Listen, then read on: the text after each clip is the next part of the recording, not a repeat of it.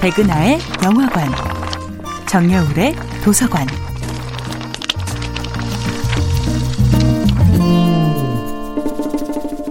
안녕하세요. 여러분과 아름답고 풍요로운 책 이야기를 나누고 있는 작가 정여울입니다. 이번 주에 만나보고 있는 작품은 아이스킬로스의 사슬에 묶인 프로메테우스입니다. 제우스는 아버지로부터 하늘의 왕위를 찬탈하자마자 올림포스 최고의 신으로 등극합니다. 하지만 정작 인간들은 거들떠보지도 않았지요. 제우스가 기존의 인간들을 몰살시키고 새로운 종족을 만들려고 했기 때문입니다. 제우스의 이런 잔인한 계획에 반기를 든 건 오직 프로메테우스 뿐이었습니다.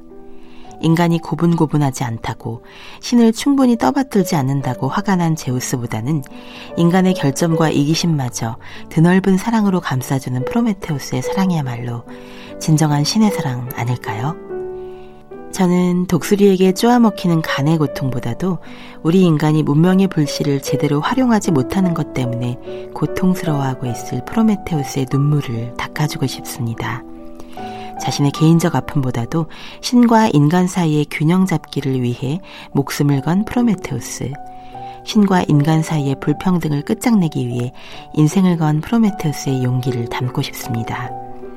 이야기를 문학으로 받아들인다는 것은 그 모든 이야기 속 인물들이 허구임을 알면서도 그것을 지금 살아있는 우리들의 이야기로 승화시키는 것입니다.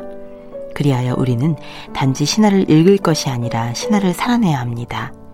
신화를 살아낸다는 것은 신화 속의 인물들이 받았던 고통의 의미를 되새기는 것, 나에게 그런 고통이 다가왔을 때 그 고통을 이겨낼 수 있는 힘을 기르는 것입니다.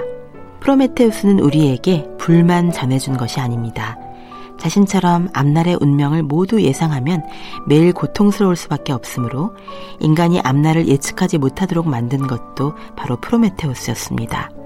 불행을 내다본다는 건 치유할 수 없는 몹쓸 질병이니까요.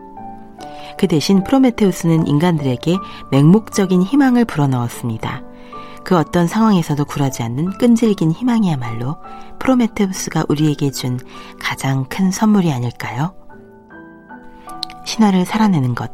그것은 고통을 뛰어넘는 자만이 다다를 수 있는 눈부신 운명을 향해 용감하게 전진하는 것입니다.